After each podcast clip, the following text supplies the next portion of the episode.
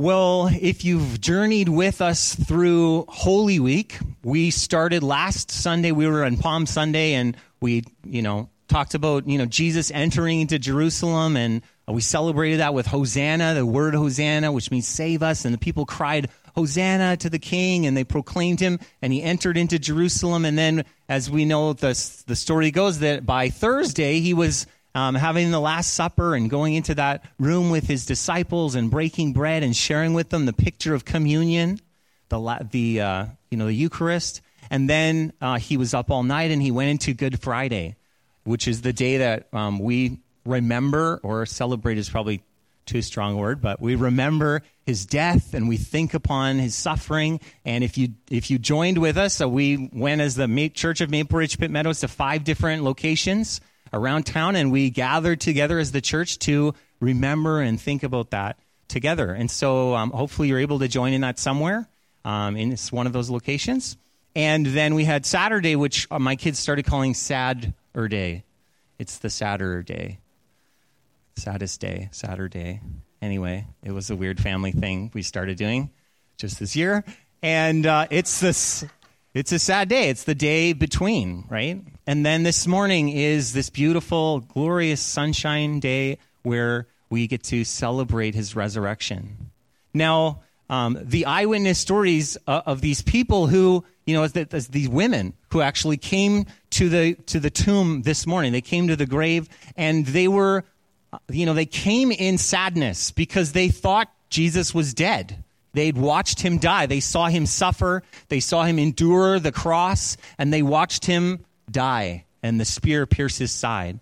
And so when they come to the tomb, they're coming grieving and weeping, and they're bringing spices to anoint his body, because that's what they would do. And they weren't allowed to do it over the Sabbath, the Saturday. And so they came on the next day to do this. And I don't know what they were thinking in terms of coming and the soldiers were going to be there and the stone was there. I don't know how they were picturing that was going to go, but they came.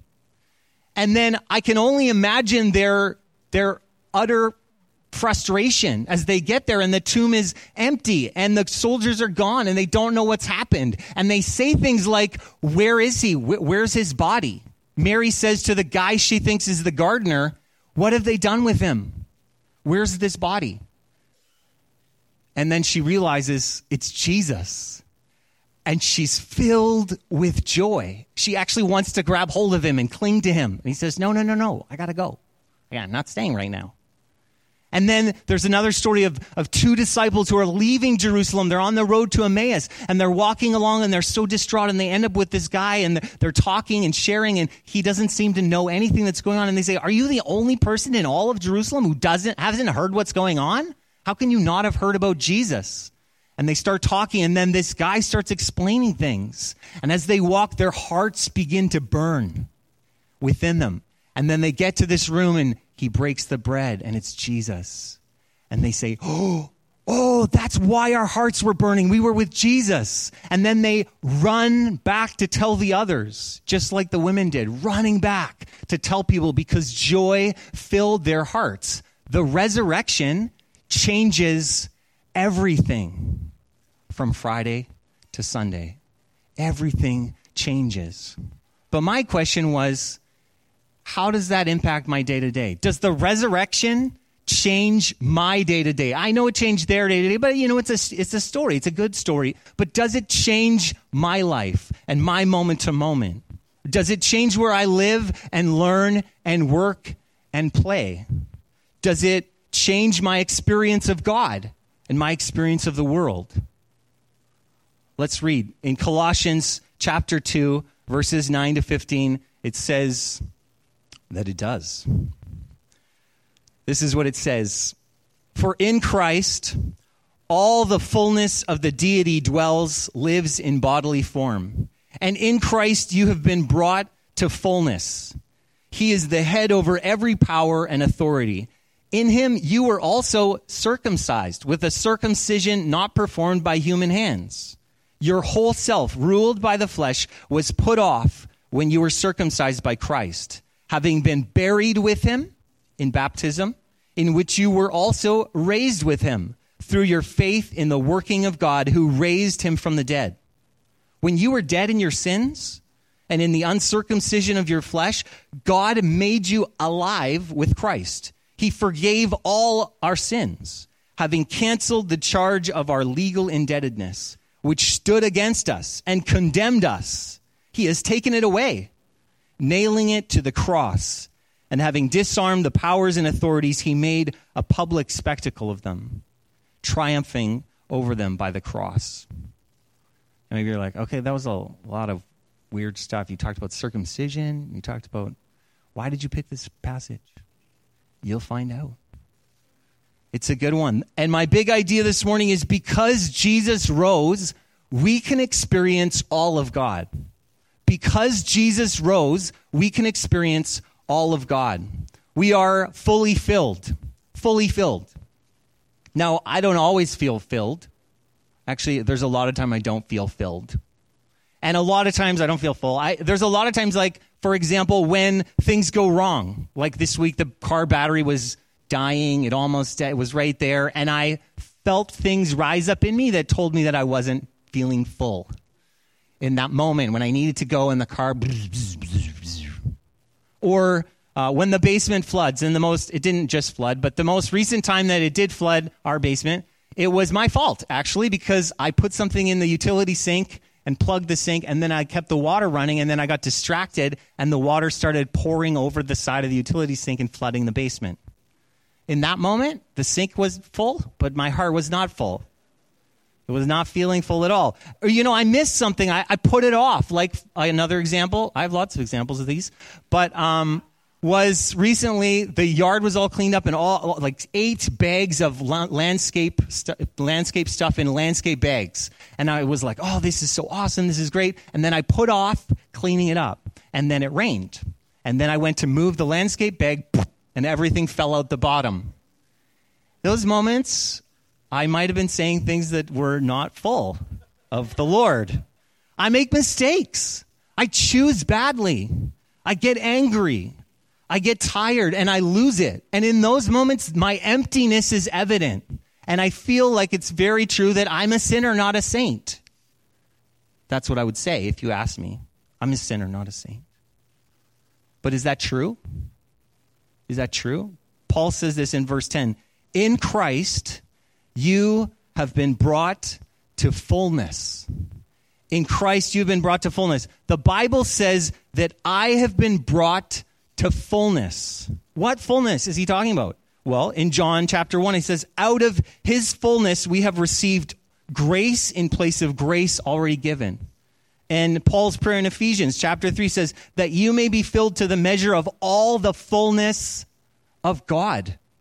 The fullness we're talking about is all the fullness of God. Out of his fullness, I am filled to the measure of all the fullness of God. That's crazy. That's crazy. Do you, do you read that? All the fullness of God. The NASB says the, the word filled there, they change it to made complete instead of fullness. It's made complete.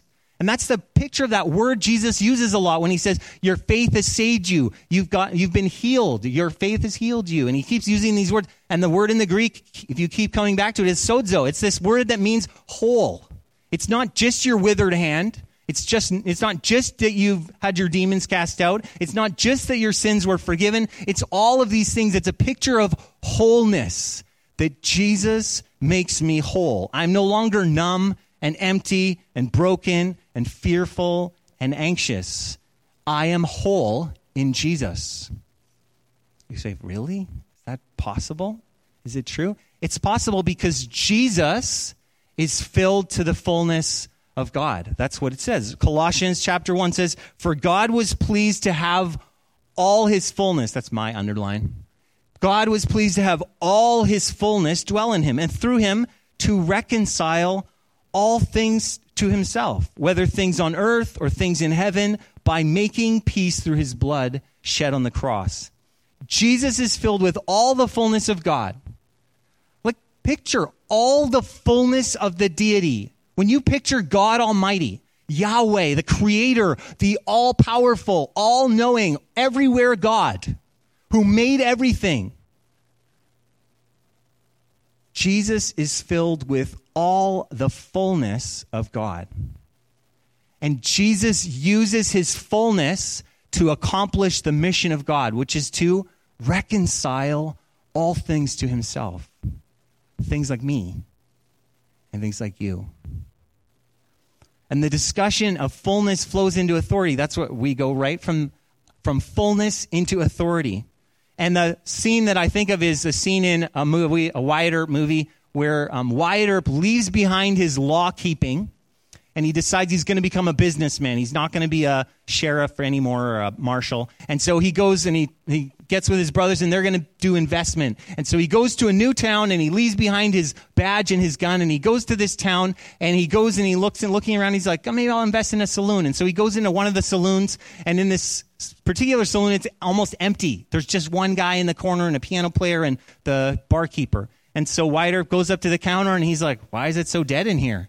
And the guy's like, I can't get rid of that guy over there. And he keeps chasing everyone out. He's a bully. And so Wyatt like, hmm, okay. And so he sits at the counter, and then the guy comes over and is like, I don't like how you're looking at me. And Wyatt like, well, I don't want any trouble. And the guy's like, well, I don't like, you better leave. I don't like how you're looking at me. I got this gun here. You don't, you don't got a gun. And then Wyatt stands up and looks at him and is like, okay, you to use that gun? And the guy's like, yeah, I might, I might use that gun. Hey, you talk pretty big for a guy with no gun. Then he pulls out his gun and he's like, I could just shoot you, man. And Wyatt Earp's like, okay, go ahead, throw down. And he just looks him right in the eye. He's like, throw down. Throw down, boy. And the guy's like, um, um. And then Wyatt Earp takes the guy's gun away from him and bonks him on the head. It's, it's an awesome scene. If you like Westerns and some measure of bonking. And I love it. You know what? Mark 11, 28 feels like this to me. People said to Jesus, By what authority are you doing these things? Or who gave this authority to you to do this? It's like Jesus comes to town and he's got no badge and he's got no gun. He just walks into town and when he looks people in the eye, they back down because Jesus has the authority. He has the authority from the fullness of God.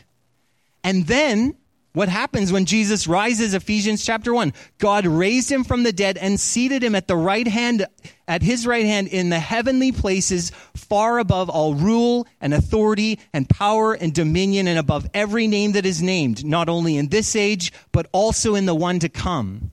And when Jesus rises from the dead, he gets his badge and he gets his gun, and now he's the sheriff, the new sheriff in town.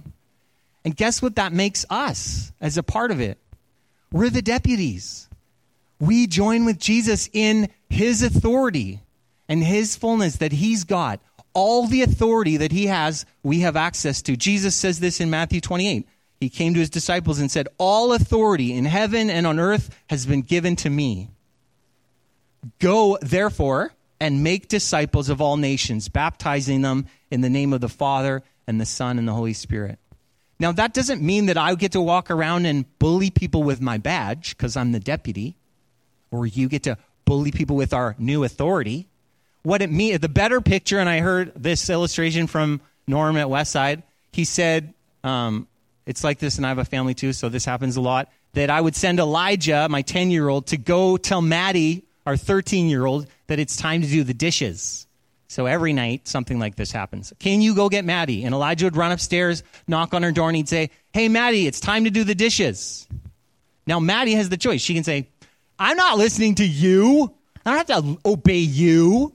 But who is she obeying when she says that or doesn't say that? The next thing Elijah will say is, Dad told me to say you're supposed to come downstairs. Does Elijah care? He's like, You can listen or not listen. I'm just telling you what dad said. And we have the same thing when our authority is that we're just saying what dad said. We just, you, we use the name of Jesus because Jesus has all authority. We say, Jesus, it's in your name. You told us to go and do this. You told us to go and say this. You told us to pray this way. So the power that we access, the authority we access is from Jesus. It's not our own. We live in that authority as we bring the kingdom to the places where we live and learn and work and play. That's the kingdom that's coming. We live in all the fullness of God because we live in Christ. So we're fully filled and we're fully marked. When Jesus appears to his disciples after he's been raised from the dead, um, he, he appears to them and then he'll do things like he eats food to show them he's not a ghost, that he's actually raised from the dead. And he does other things like he lets them touch the holes in his hands and the holes in his side. And there's one particular disciple named Thomas who says, you know, he isn't there when Jesus appears and then he isn't there again and he says, oh, I, like I can't believe it. And people say, no, we saw him, we touched him, and, you know. And Thomas says, well, I can't believe it until I see him and I touch him. I need to touch the holes in his hands, and then I'll believe that he's been raised from the dead because I watched him die. So this is hard to believe. And then he's in the room the next time, and Jesus comes, and I just picture everyone runs, Oh, Jesus, you're here, you're here. And then Jesus walks through them, and he walks over to Thomas, and he says, Thomas, go ahead. Put your hand in the hole. And Thomas does. And then he shows him his side. See, this is where I was pierced. You feel? I'm, I'm here. And Thomas says, I believe. And Jesus says, Well, bless you, you know, that you get to touch me. There's lots of people who will have to choose to believe without touching the holes in my hands. And the question for me is, you know, I don't know if you feel like it's a bit weird, but I feel like if I died and got a new body, I would pick one without holes in it or scars on it. Look, if I'm going to get a perfect body, man, I want to pick the best one possible. Do we get to choose? Or, you know, I'll take the one that's got nothing wrong with it. Jesus comes back and he's got holes in his hands and a hole in his side. He's got scars and marks. If Jesus has been marked by his death, then I would like to put to you that we are also marked by his death. Paul interrupts the beautiful discussion of the fullness. You are filled with the fullness. And he goes into this thing about circumcision. You're like, what? Why did you start talking about circumcision? This was a great verse. We could quote it a lot, except for you started talking about circumcision. We just had this discussion at our dinner table recently, after dinner. It's like the after dinner discussions at our house. Oh, man. And it got into what circumcision we were all talking about this. You should have seen my kids' faces who've heard about this, and suddenly they're like, oh, I'm putting it together now. Whoa, are you are you serious? Circumcision was the mark of the follower. In it goes back to Genesis. Abraham's told, by God, this is my covenant with you and your descendants after you, the covenant you are to keep. Every male among you shall be circumcised. And then all throughout the Bible, the Jews are reminded over and over and over not to see circumcision as just a religious formality oh, yeah, I did that, so I'm good. No, because it's not just a thing you do, it is an, in, an outward sign of the inward heart. It's an outward sign of the inward heart that I belong to God. That's what it was meant to be. And Paul says every believer is marked like this through the death of Jesus. And you say, when, what? When was I marked? What does that mean? I'm marked? Paul says it's in baptism we get marked because the picture is the same picture. It's an outward sign of the inward heart. I've given my life to God, and then I go down into the waters of baptism. I go down into his death, and then I'm raised up out of the water as he's raised up into life. That's the picture of baptism. It's a non visible, visible mark. Now, what does this mean for us, for you and me? How does this change my daily life that I'm marked by this?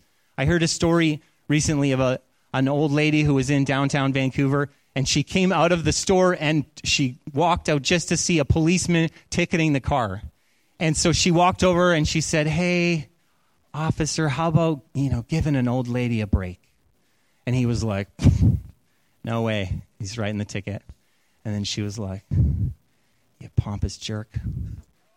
And then he looks at her and he's like, well, you know what else? I see these tires are a little bald too. So he starts writing a second ticket.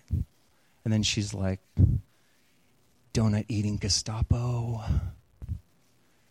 And she starts saying these things under her breath, and then he so he starts writing more tickets. And the more she abuses him, calls him names, the more tickets he writes, and he keeps slapping them down. And finally, someone walks over to this lady and he's like, "Lady, lady, you you need to stop. I mean, this is this is bad." She says, Oh, I don't even care. I came down here on the bus.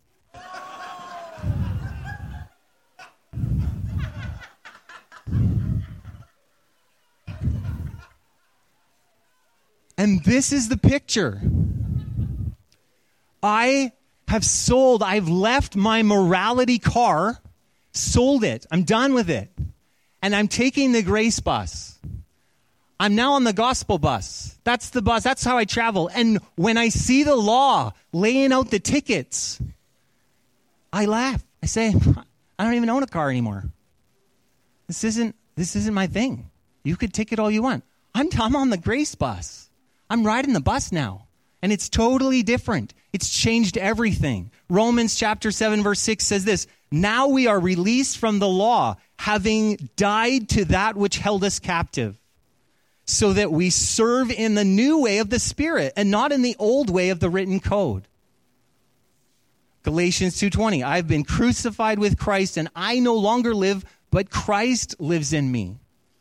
2 Corinthians chapter 5 and I only picked a few there's tons of these verses. One has died for all therefore all have died and he died for all that those who live might no longer live for themselves but for him who for their sake died and was raised.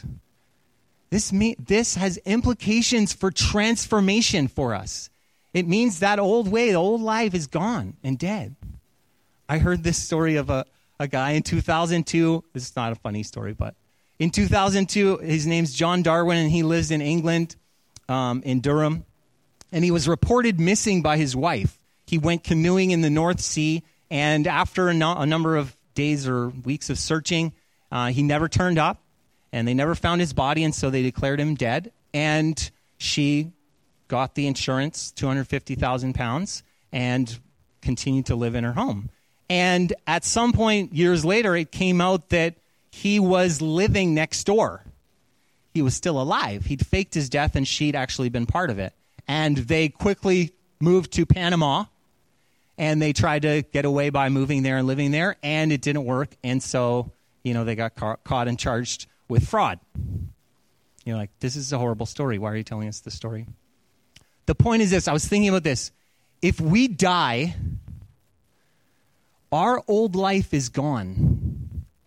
When Mr. Darwin died, and then he came back to shore and he started walking around, his old life was gone he can't die and then go back into his old life. He can't just go back to his house and start living in his house again. Hey, no problem. Yeah, we got this insurance money. Yeah, I'm dead. Don't worry about it.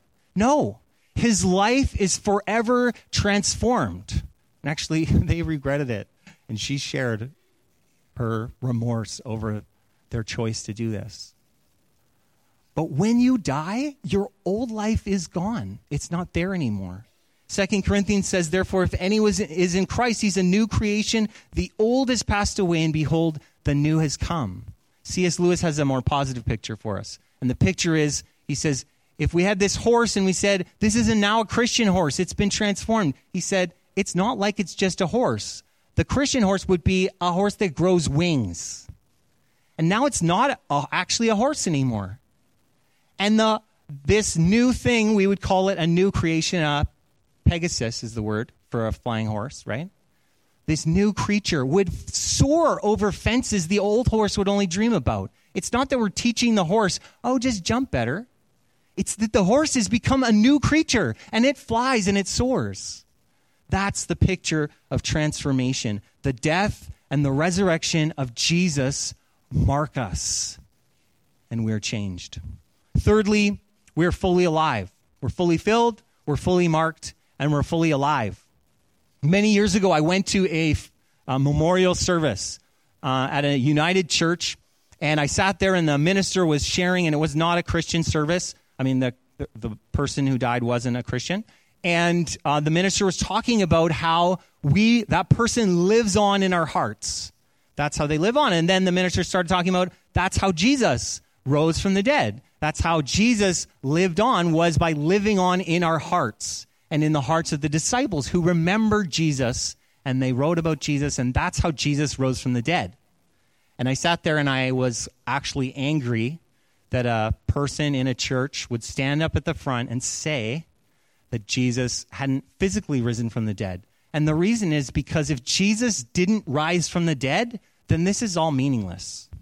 That's why the Pharisees and those guys were trying to discount the resurrection right away. That's why they went after it so hard, because they wanted people to say, no, Jesus didn't rise, and then it wouldn't matter. That's why they dragged the disciples to torture and to death, saying, just recant, just say that Jesus didn't rise, and this will all be okay. It'll all go away. And they wouldn't, because they saw him alive. The point is that if Jesus didn't rise, this is all for nothing. Romans 6, verse 4 says, We were therefore buried with him through baptism into death, in order that just as Christ was raised from the dead through the glory of the Father, we too can live a new life. Just like Jesus rose, that's the same way we get a new life. So if Jesus didn't really rise, we're not really getting a new life. This is just kind of, we're just talking there are some outcomes, some things that change in our lives because Jesus rose from the dead. The first one is that we get Jesus' seat. We get his seat. We died with Christ, we rise with Christ, and we sit with Christ. That's the picture. Ephesians chapter 2 verse 6 says God raised us up with Christ and seated us with him in the heavenly realms in Christ Jesus. So when you think about heaven and you picture heaven and you picture all the things happening in heaven, Picture the mountains, running around on the mountains. You picture God on the throne. You picture people worshiping. I don't know what you picture heaven to be like, but you can picture any of those things. And the question is, where are you in the picture? And one of the places you could be, this says, is that you would be seated with Jesus at the right hand of God. Colossians 3 1 and 2 says, Since you've been raised with Christ, set your hearts on things above where Christ is seated at the right hand of God. So, according to God's word, we're not groveling at the throne. We're not trying to earn God's approval or his good favor. We're not trying to be good to be qualified. We're sitting. We're sitting with Jesus. We're raised with Jesus and we're seated with Jesus, wearing his righteousness, marked by his death, transformed by his righteousness. We're alive, we're forgiven, our debt's been canceled, and we're no longer legally condemned. If you picture when the enemy would come in and accuse and condemn, where are we? If that was a courtroom, where would we be? They, Jonathan did this and Jonathan did that and Jonathan did this. In that picture, I'm sitting by the judge. I'm like, yeah, this is hilarious. Yeah, no, I'm not down there. I'm up here. Yeah, okay, yeah, accuse away. I'm with Jesus. That's the picture. The second outcome is that we have Jesus' power. We're seated with Jesus and we have Jesus' power. We died with Christ, we rise with Christ, and we experience his resurrection power. Ephesians says, and his incomparably great power for us who believe, that power is the same as the mighty strength when he exerted when he raised Christ from the dead and seated him in the heavenly realms. The Bible says that the same power that raised Jesus from the dead is available for you and for me. I walked by a sign recently. It was like the lotto sign. So it's got the millions on it, whatever millions the lottery is right now. And then on the very top of the sign, there was a thing that said, um, win $1,000 a day for, your, for a lifetime or something. And I walked by it and I was like, oh, that's interesting. I wonder what I'd take. I'd take the millions or would I take $1,000 a day? And I was like, how much is $1,000 a day? I was like, well, that'd be like 30 something thousand a month. If it was 30 days, 30, 30,000. Well, that's That'd be awesome. And then I was thinking for in a year, how much is that? Oh, that's 365,000, a thousand a day. And I was like, oh, that's not very much. And then I started thinking about it and I was like, you know what the cool part about that picture is? Is that every day, no matter what you spent or what you didn't spend, the next day you get another thousand. And the next day you get another thousand. And the next day you get another thousand. And it's the same picture for us and the resurrection power of Jesus. We live like paupers. We walk around, oh, yeah, so empty, it's so hard, uh, this is so difficult. And Jesus says, every day you have the resurrection power of Jesus available to you. You can be filled with his resurrection power every day. We have 24 hour access to the Spirit that raised Jesus from the grave. That's what we get. Thirdly, Jesus' confidence. We get to sit with Jesus, we get Jesus' power, and we get the confidence of Jesus. We died with Christ and we rise with Christ, and we don't live in fear anymore. We went to a, a funeral service, a memorial service for Lauren's uncle this week on Tuesday, Uncle Ernie. And as we th- sat through that service, it was really amazing. It was an incredible life. And all four of his children got up and gave tributes to this incredible man, to how positive he was, how he would think they would break something, he'd laugh. And he would just, you know, he was just such a positive person who lived by his principles. He followed God his entire life. And then, after the four tributes of the four children, all four grandkids got up and they gave tributes to what an impact he'd had in their life. And as I sat there, I thought, man, this is how I want to go. This is how I'd want it to be. He wrote in his uh, in the in the what's it called the obituary or the pamphlet thing that you get. He'd written because he knew he was going to die. He had cancer, and so he was he prepared. And this is what he wrote in it. He said, "I'm of two minds as I go toward my death."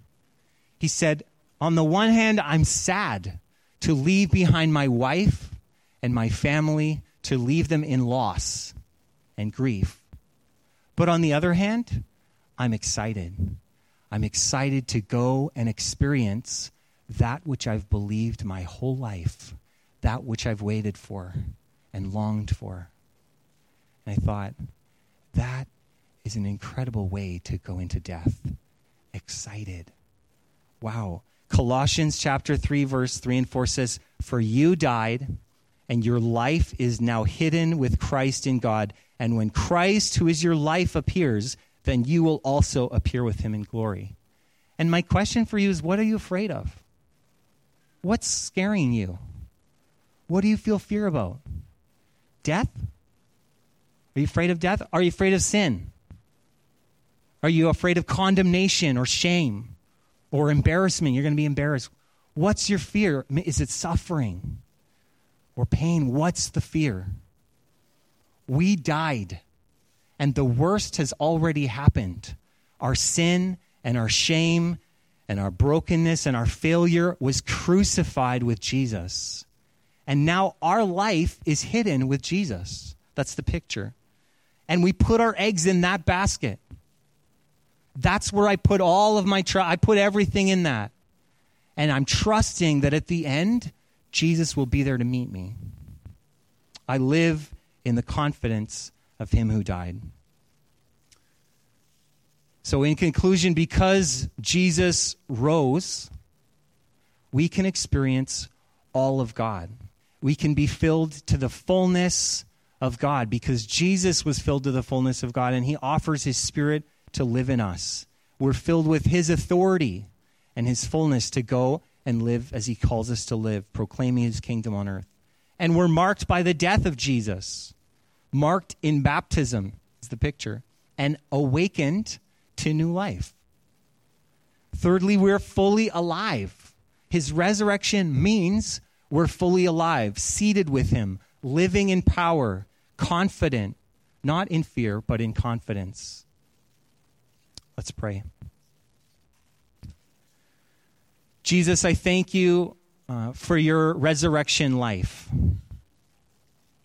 I thank you that it, it changes everything.